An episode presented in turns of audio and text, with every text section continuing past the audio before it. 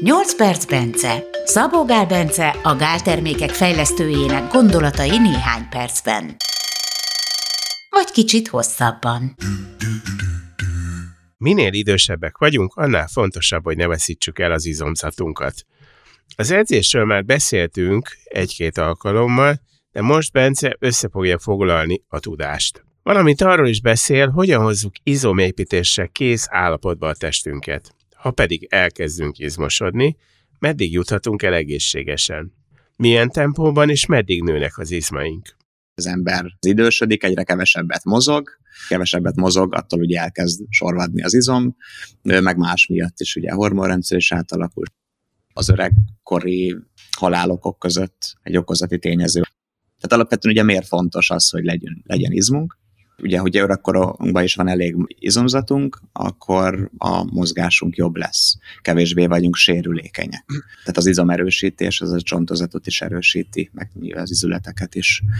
Az izomzat az egy aktív szövet, igazából ez a legnagyobb hormontermelő szervünk, és az, hogy, hogy aktív, minél nagyobb izomzat van rajtunk, ha nem használjuk, akkor is kér enni, tehát kér energiát tehát akkor is magasabb lesz a metabolizmus. Minél több az izom, annál nehezebben tudunk elhízni, mert az izom az mindig aktívan fogyasztja, hát még ha mozgatjuk. Ezen kívül ugyanúgy, mint a zsír, ez is tekinthető egy tartalékrendszernek is, hiszen ha fehérje vagy kalória hiányunk van, akkor a izomzat is föl tud bomlani, és a zsírral ellentétben ez nem csak kalóriát, hanem aminosavakat, tehát fehérjét is tud ugye biztosítani, illetve az át tud alakulni glükozzá is. Tehát, valakin van mondjuk plusz 10 kg izom, nagyon jól tud koplalni. Ugye, ha csak valakin nincsen fölösleges izom, csak zsír, van rengeteg. Akkor csak akkor, szeretnek koplalni. Akkor hát izmot így és úgy is muszáj, hogy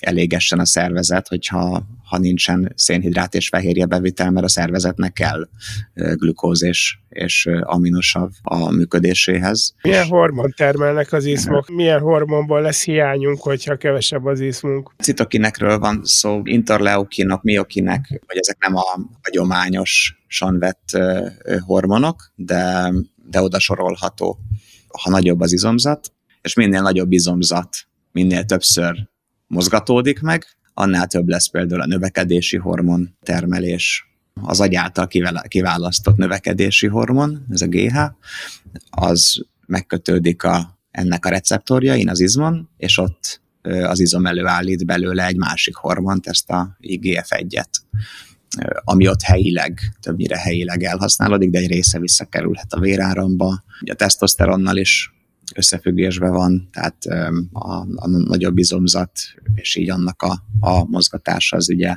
közvetlenül az izom az nem fog tesztoszteron terhelni, de tehát inkább úgy mondanám akkor, hogy az edzés az fokozza a tesztoszteron mhm. termelést. Minél nagyobb a, az izomzat, ugye annál nagyobb súlyt tudunk használni, és minél nagyobb súlyt használunk, annál jobban meg tudjuk terhelni, és minél jobban megterheljük, minél nagyobb súlyjal, annál fokozottabb lesz a hormonválasz. És ugye a hormonválaszok közül közvetve kihat ugye, ugye a tesztoszteronra is, de az inzulinra is, hiszen ha jobb lesz a glükóztolerancia, akkor kevesebb inzulint kell termelni a szervezetnek egy-egy étkezés után, az edzés követő egy-két napban, vagy akár több uh-huh. napban is, ahhoz, hogy ugye a megfelelő cukorszint beálljon, tehát hogy így nézve közvetett hatása is van. De a lényeg végül is az, hogy a, a teljes anyagcserénk szempontjából mozgékonyság, ugye maga a mozgékonyság az, az megint csak hihetetlenül fontos az egészség szempontjára nézve. Közvetlenül is, meg közvetve is nagyon erősen kihat az egészségre az, hogy mennyi izomzatunk van,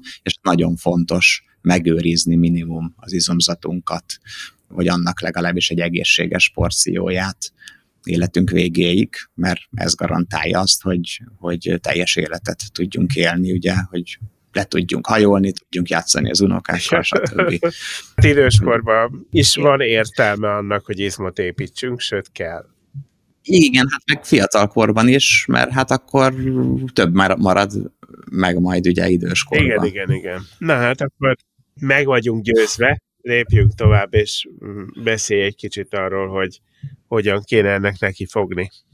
Először is érdemes talán azt tisztázni, hogy egyáltalán ugye mire számíthat az ember, hogyha megfelelően táplálkozik, és megfelelően edz. Ha ezt jól csinálja, és nem számolunk azzal, hogy időnként valaki lebetegszik, megsérül, nem tud edzeni, egy kezdő, tehát az első évben, ilyen tökéletes edzés és étkezés mellett, az első évben körülbelül egy-másfél százalékot tudunk nőni havonta, ami azt jelenti, hogy olyan fél-egy kilogrammot tud nőni egy ember havonta. Átlag napi egy óra edzés. Nem olyan kevés.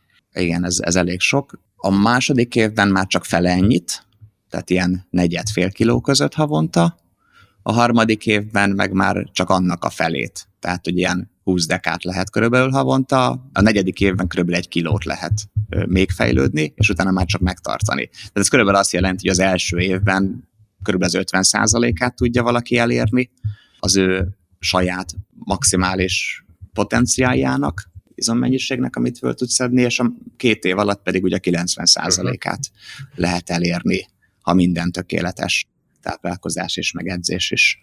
Én azt gondolom, hogy a, ha valaki eléri a genetikai potencialitásának úgy kör, izomra úgy kb. az 50%-át, az úgy egy teljesen egészséges, és ezt egy ember körülbelül mondjuk két év alatt kényelmesen el tudja érni. Ha valaki mondjuk 70 kiló, ugye több ember így körül van, ez egy olyan jó átlag, 10-20 közötti testzsír százalékkal, vagy 15-20 körüli testzsír százalékkal, akkor ő körülbelül arra számíthat, hogy olyan 10 kilót tud az első évben, 5 kilót a második évben, 2-3 kilót a harmadik évben, aztán vége. Tehát nagyjából 18 kiló pluszt tud izomba. Most nyilván erre rá lehet számolni akkor még 20%-ot, ami a zsír.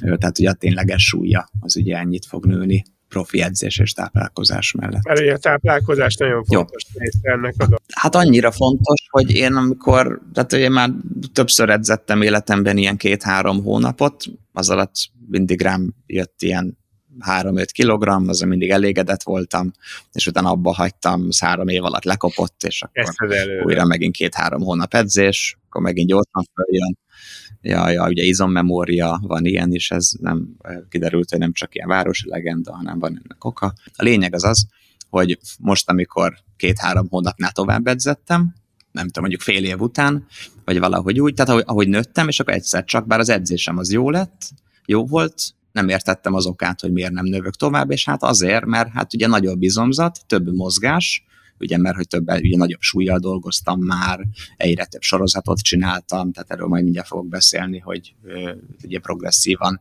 ezeket növelni kell, és hát emiatt ugye hát a nagyobb izomzat fenntartásához több kalória kell, a nagyobb izomzat megmozgatása több kalória égetéssel jár, a több sorozat több kalória égetéssel jár, tehát hogy igazából megnőtt a kalóriaigényem. Számoltam, hogy kb. 3000 kilokalóriát kell ennem ahhoz, hogy fejlődjek. A következő adásban mindent elmond az edzéshez megfelelő táplálkozásról Szabó Gál Bence. Őt és Gellért Gábort hallottátok.